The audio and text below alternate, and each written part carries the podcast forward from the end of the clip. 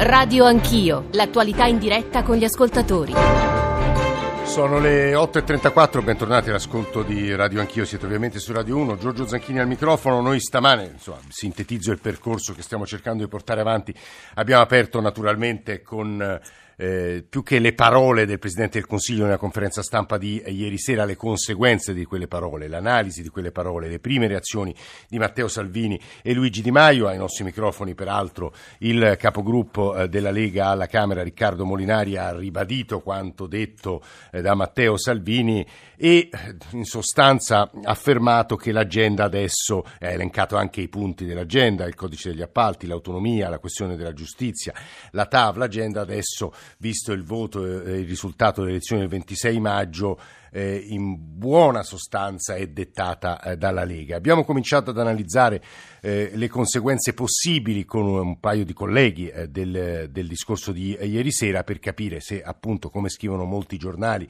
il governo è in una difficoltà che probabilmente ved- non vedrà superare eh, al governo stesso l'estate, quindi si potrebbe andare a votare a fine settembre. Ma sono tutte ipotesi, quindi mettiamo mille condizionali. Noi adesso ci concentreremo non soltanto sulla coda di quanto è stato detto nella prima parte, ma sull'altro punto veramente delicato, che è la questione economica, la questione del rapporto con Bruxelles. Domani dovrebbe eh, arrivare la decisione, eh, no, dovrebbe, arriverà la decisione della Commissione europea sull'eventuale avvio della procedura di infrazione per eccesso di debito nei confronti del nostro nostro eh, paese, ma dovremo parlare anche dei vincoli europei, visto che Di Maio e Salvini hanno insistito molto su quel punto. I vincoli possono essere eh, modificati, derogati. 335 699 2949 per sms, whatsapp e whatsapp audio. Tra poco saranno con noi eh, Piercarlo Padoan, ex ministro dell'economia, Mario eh, Pianta, altro economista, eh, ma apriremo con la voce di Gaetano Pedulla che è il direttore della notizia. Prima però gli ascoltatori,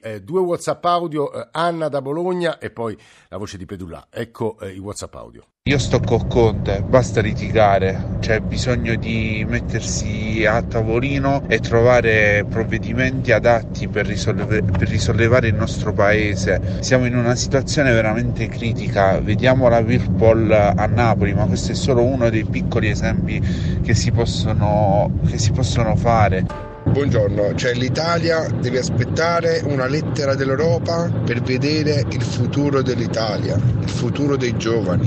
Ma stiamo scherzando, ma io direi ma abbandoniamo questa Europa. Diciamo che è un po' più complicata di così e di come la metta eh, il nostro ultimo ascoltatore, ma poi magari con eh, Padoan e Pianta proveremo a spiegare anche questo. Anna da Bologna, buongiorno, benvenuta. Eh, buongiorno, una domanda farei agli economisti presenti. Sì. Eh, visto che il nostro enorme debito pubblico sì. ci rende ricattabili con il rischio di un aumento dello spread, mm. tale da farci pagare tassi di interesse insostenibili, sì, eh, in un modo di eh, patriottismo, dico noi italiani, non potremmo comprarci parte del debito su base volontaria, per carità, fino a metterle in sicurezza. Guardi Anna, questa, questa è una strada e un suggerimento che è stato avanzato. No, no, no Anna, questo, questo, non è bislacca la sua proposta, nel senso che diversi economisti, ma non soltanto economisti, l'hanno eh, portata avanti, avanzata nel corso degli ultimi, degli ultimi, anni e noi ovviamente proveremo a girarla al professor Padoan e al professor Pianta. Tra l'altro alcuni ascoltatori ora evocano eh, la possibile risposta in una patrimoniale, altro tema divisivo, semmai ce n'è uno. Eh, Gaetano Pedulla, buongiorno, buongiorno Gaetano, benvenuto. Eccomi, buongiorno. Direttore della notizia, io partirei dall'editoriale tuo di stamane e anche dal, eh, dal titolo che avete scelto, e cioè Vediamo chi pugnala per primo il Premier, il titolo del tuo editoriale, il vostro titolo di apertura, rissa subito sullo sblocca cantieri. Gaetano. Ma è esattamente quello che sta accadendo, eh, non c'era dubbio che eh, una campagna elettorale per le europee velenosa come quella che abbiamo visto doveva lasciare avvelenati i pozzi e eh, il Presidente del Consiglio ha rotto eh, gli indugi, cioè di fronte a questa eh, situazione grave come una trattativa con l'Europa che eh, intende o può comunque produrre una procedura di infrazione per eccesso di debito con conseguenze molto pesanti sui mercati perché noi abbiamo sempre di fronte i vincoli europei e le regole europee Scu- scusa Gaetano, spostati perché non abbiamo sentito bene la tua ultima affermazione, la puoi ripetere? Ok, dicevo, scusate, eh, sono i mercati che decidono. Sono i mercati? Richiamiamo, richiamiamo, Gaetano Pedullà eh, oppure lo facciamo spostare. Nel frattempo leggo qua che cosa gli ascoltatori ci stanno scrivendo al 335 699 2949 e devo dire che moltissimi si soffermano sul rapporto fra Roma e Bruxelles, sulla questione del debito pubblico, con le idee, proposte più diverse. Questo forse è il dato più interessante, in fondo in questi anni, anche qui nella insomma, piccola laboratorio di Radio Anch'io, ne abbiamo lette di ogni colore sul, sul, come provare a risolvere la questione, il problema gigantesco di uno dei più grandi debiti pubblici eh, del mondo, eh, tra l'altro gestito solo in parte, questo lo dico a quegli ascoltatori che sono tuttora convinti che come in Giappone il debito pubblico eh, nel nostro paese sia detenuto eh, soltanto, soprattutto eh, dai risparmiatori italiani. Non è più così, ora non mi ricordo esattamente la percentuale, ma insomma molto del nostro debito pubblico è tenuto dai grandi fonti di investimento estero, di qui la nostra dipendenza anche dalla decisione o meno di eh, comprare acquistare il nostro debito. La vulnerabilità italiana, scrivono alcuni ascoltatori, è tutta qui è questa che dobbiamo eh, affrontare. A questo punto io alcune delle questioni che voi ascoltatori ci state ponendo, alcune delle domande esplicite che ci state eh, rivolgendo e tra poco torneremo eh, anche da Gaetano Pedullà che nel frattempo abbiamo perduto, potre, vorrei rivolgerle eh, anche a colui che oggi è un deputato del Partito Democratico, resta un economista perché certe cose non è che passino nel corso della vita, ma è stato soprattutto il nostro Ministro dell'Economia, eh, Piercarlo Padoan. Buongiorno e benvenuto professore. Buongiorno, buongiorno, agli ascoltatori. Eh, le rivolgerei subito, così qui è più una questione appunto da, da discussione universitaria che da, eh, da, figura politica, però molti ascoltatori ci stanno domandando eh, la questione del debito pubblico potrebbe essere una risposta razionale e realistica eh, l'acquisto di parte del debito da parte dei risparmiatori italiani, professore? Ma i risparmiatori italiani già detengono buona parte del debito pubblico mm. italiano, così come le banche, ma così anche come gli investitori internazionali. Quindi eh, si tratta di capire che cosa si intende. Il, il, problema non è chi li detiene, ma se li detiene in modo forzoso, diciamo così, o piuttosto per libera scelta di mercato. E, ma, ma, un governo che decida in qualche modo di affrontare la questione del debito pubblico invitando i, nostri, i risparmiatori italiani ad acquistare debito pubblico può materialmente e praticamente farlo, professore? Guardi, io non in questo caso entriamo in una situazione estremamente pericolosa perché se il, se c'è qualche elemento di forzatura a livello tecnico sulla direzione dei titoli vuol dire che non c'è sufficiente fiducia da parte dei risparmiatori italiani o stranieri a detenere il debito pubblico italiano. E questa è la vera questione, se c'è o non c'è fiducia nel risparmio nel, nel, da parte dei risparmiatori nei confronti della, delle obbligazioni italiane, questa è la vera questione. Ed è una questione sulla quale a questo punto io credo, non voglio dire di indossare l'abito politico, eh, perché in realtà qui si mischiano politica ed economia, veniamo ai temi più delicati di eh, queste ore. Lei eh, meglio di noi eh, saprà che la risposta di Di Maio e Salvini all'appello, eh, all'invito alla responsabilità che ha fatto il Presidente del Consiglio ha riguardato il rapporto con la Commissione europea, la questione dei vincoli europei, perché sia Salvini sia Di Maio hanno detto bisogna rivedere i vincoli, eh, il popolo italiano si è pronunciato con le elezioni del 26 maggio, quindi in qualche modo vanno ridiscussi. È possibile ridiscuterli, professor Padovan? Guardi, le regole si possono sempre ridiscutere e migliorare, io ritengo personalmente che molte delle regole europee debbano essere migliorate ma per migliorarle bisogna che tutti i paesi europei siano d'accordo su come farlo e questo a sua volta richiede l'ingrediente di cui sopra, di cui parlavamo prima, cioè la fiducia e la fiducia a sua volta innanzitutto si conquista dimostrando ai nostri partner che con le regole che ci sono si può andare avanti e si possono rispettare le regole. Quindi sia il cambiamento delle regole, ma in modo concordato, condiviso e quindi basato sulla fiducia, ma non con strappi unilaterali. Ecco il punto, lei ha usato l'espressione che ci permette di rivolgere un'altra domanda, strappi unilaterali, ma è possibile uno strappo unilaterale, professor Padon? Ma uh, quando ci sono delle regole si può sempre eh, evitare di, di rispettarle, si può passare col rosso, si può evitare di fermarsi allo stop per strada, dopodiché le conseguenze possono essere molto gravi, non solo perché ci fanno la multa, ma perché si creano incidenti. Eh, non dimentichiamoci che noi siamo sottoposti, come tutti gli stati sovrani, a un doppio eh, punto di osservazione, quello delle regole appunto delle autorità europee e dei nostri partner europei, questo è uno, e l'altro è quello dei mercati, che se ritengono che il comportamento non sia coerente con la stabilità, risponderanno semplicemente liberandosi di, di, di titoli italiani e quindi peggiorando le condizioni. Eh, ma, ma lo sa professore che cosa ci scrivono gli ascoltatori? Ma allora siamo un paese sotto ricatto? Non siamo un paese sotto ricatto, siamo un paese che condivide regole con gli altri partner europei da cui si traggono molti aspetti, si sono tratti e si traggono aspetti benefici, positivi, che siamo sottoposti al fatto che siccome il nostro debito pubblico è ancora gigantesco, dobbiamo ogni volta preoccuparci di convincere i risparmiatori a, a detenerlo, come si dice, cioè a, a, investire nei nostri titoli. Non siamo sotto ricatto, ci siamo messi noi in una condizione di debolezza purtroppo. Ci sono due ultime domande per il professor Padoan, poi ci stanno ascoltando Mario Pianta e Gaetano Pedulà, però c'è un'altra domanda che arriva da un ascoltatore che eh, vi facciamo ascoltare subito, eccola. Le questioni con l'Europa sono questioni fondamentalmente legate all'economia, ma soprattutto al nostro grande debito pregresso. Come si può fare per ripartire senza doversi accollare necessariamente tutto il passato? Mi spiego più chiaramente, un'azienda privata eh, fallita porta i libri in tribunale e riparte con dei cambiamenti, con delle altre ragioni sociali e quant'altro. Perché non è possibile farlo per uno Stato?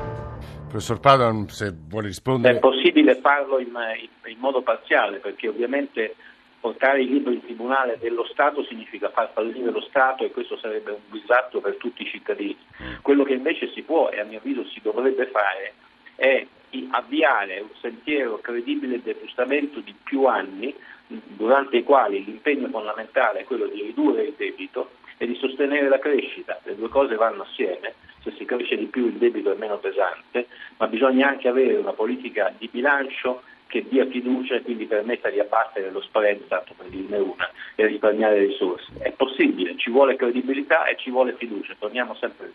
Eh, l'ultimo, l'ultimo, tema, Matteo Salvini ha ribadito anche in un eh, colloquio stamane sul Corriere della Sera che la sua prima intenzione è un pesante taglio delle tasse. È possibile farlo a suo avviso? Le tasse la vera domanda, ogni volta che si dice giustamente vogliamo abbattere le tasse, è come si finanzia l'abbattimento delle tasse, quindi dove si trovano i soldi che il mancato gettito provoca nelle finanze pubbliche. Questa è la vera domanda a cui bisogna rispondere. Dopodiché possiamo sicuramente discutere del fatto che le tasse in Italia sono troppo alte e che uno dei pochi momenti in cui sono scese, se posso dirlo, è stata la legislatura passata. Mm, quindi a suo avviso se non, so, se, se non, si trovano le coperture per un taglio è irrealistica questo progetto? Se non ci sono le coperture per un taglio, prima o poi questi tagli di tasse non saranno credibili e quindi le persone non si comporteranno come se hanno meno tasse, ma come se dovranno pagare più tasse in futuro. Questa è l'esperienza che noi abbiamo nei paesi in cui le tasse sono state tagliate in modo sostenibile o non sostenibile. Piercarlo Padoan è stato ministro dell'economia nella scorsa legislatura, ovviamente ogni volta che parla un economista arrivano valanghe di messaggi, io proverò poi a leggerne altri, anche perché ci sta ascoltando un altro economista. Ringraziamo Piercarlo Padoan per essere stato stamane a Radio Anch'io. Nel frattempo salutiamo un altro economista che insegna alla, ehm, alla Normale nel Dipartimento di Scienze Politico-Sociali di Firenze ed è Mario Pianta. Professore, buongiorno anche a lei. Buona giornata a tutti. Eh, saremo da lei tra pochissimo perché nel frattempo abbiamo recuperato eh, Gaetano Pedulà, direttore della notizia che avevamo perso mentre stava completando il suo discorso che a questo punto si può anche arricchire alla luce di quello che diceva eh, Piercarlo Padoan. Gaetano.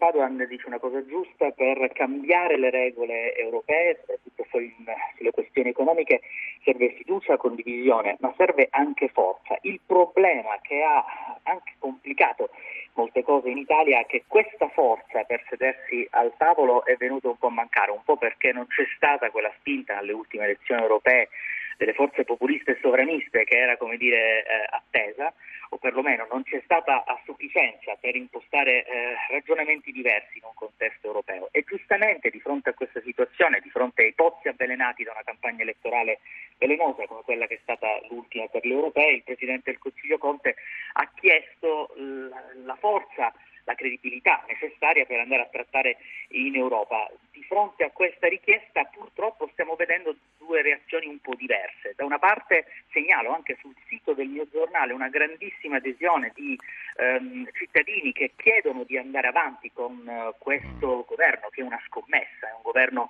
molto particolare, un governo che unisce due forze antisistema e quindi che ha creato grandi aspettative, grande speranza. Questa speranza rischia di essere mortificata da un eh, percorso che è complicatissimo e di fronte al quale ieri abbiamo visto pochi minuti dopo la richiesta del Presidente Conte di eh, segnali chiari di eh, condivisione del contratto, abbiamo visto una piccola crisi sul decreto sblocca cantieri. Tra l'altro poco fa Toninelli, scusa se ti interrompo Gaetano, Toninelli ha detto eh, quella, aspettate ve lo leggo testuale, un'ansa, ecco l'emendamento presentato dalla Lega sullo sblocca cantieri che sospende per due anni il codice degli appalti è una stupidaggine, non sta in piedi giuridicamente, è stato bocciato da tutti, ANAC, associazioni imprese e fa dubitare che sia solo un pretesto per creare caos e far cadere il governo.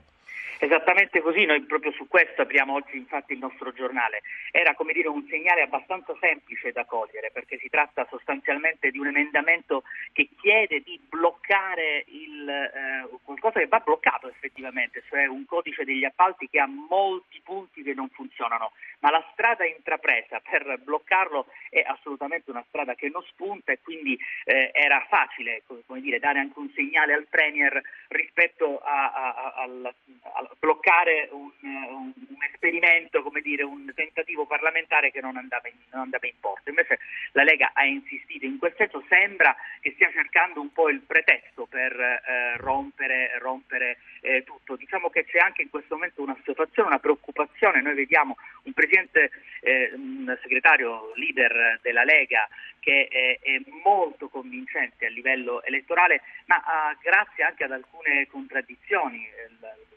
l'adesione, la maggioranza nel governo col 5 Stelle e poi nei territori con eh, il vecchio centrodestra. Sì, sì. Mm. Ecco, questo tipo di contraddizione oggi non è più possibile perché eh, Conte eh, ha detto chiaramente non si siederà a trattare con l'Europa non solo senza una forza dire, che nasce da, da numeri che non, non, si sono visti nel risultato elettorale, ma anche da uh, un governo dietro che eh, lo sostiene fino a certo. No, queste, queste, osservazioni di Gaetano Pedulà, direttore della notizia, mh, vengono in qualche modo sostenute, rafforzate, accompagnate da quello che gli ascoltatori ci scrivono. Devo dire che gli ascoltatori, almeno un pezzo del, del mondo degli ascoltatori, prova una specie di sentimento di ingiustizia che siamo costretti a subire. C'è chi dice ma perché non possiamo denunciare i eh, commissari? E poi un'altra domanda che giro, in realtà è una sfilza di domande che giro al professor Pianta, e cioè potreste insegnare a noi ascoltatori perché abbiamo un debito così alto? Perché è necessario ridurlo? Perché essere in Europa ci costringe a rispettare certi parametri? Perché essere in Europa non è solo uno svantaggio, perché abbiamo un'evasione così alta, perché non si riesce ad abbatterla. A proposito di Moscovici, lui ieri ha detto a France Inter, che è la radio collega diciamo, della, di France Radio, l'Europa è una comproprietà, ci sono regole che tutti osservano e non possiamo avere eh, nemmeno uno che se ne disinteressi, ma la mia parola d'ordine è dialogo, dialogo, dialogo. Professor Piatta, moltissimi temi. Eh, innanzitutto un passo indietro. Sì. Eh, le regole europee eh, sono eh, state costruite vent'anni fa eh, e consolidate all'insegna di una eh, integrazione di mercato, all'insegna dell'idea che i mercati fossero capaci da soli di guidare i processi di integrazione economica e politica, cosa che si è rivelata falsa con la crisi del 2008 che ci ha riportato al livello del eh, reddito pro capite eh, per gli italiani in media di vent'anni fa. Cioè le, le, dinamiche di mercato e in particolare la, mano libera lasciata alla finanza privata eh, con le regole europee ha eh, creato le condizioni per una polarizzazione in Europa tra un centro sempre più forte intorno alla Germania che detta le regole e una periferia, in particolare il Sud Europa e l'Est Europa, che si è sostanzialmente impoverita. Eh, come noi, Grecia, Spagna e Portogallo hanno avuto un netto peggioramento. La Francia sta così così, è divisa in due le proteste sociali. Però Portogallo, Spagna e Irlanda, professor Pianta, poi hanno ripreso di buona lena.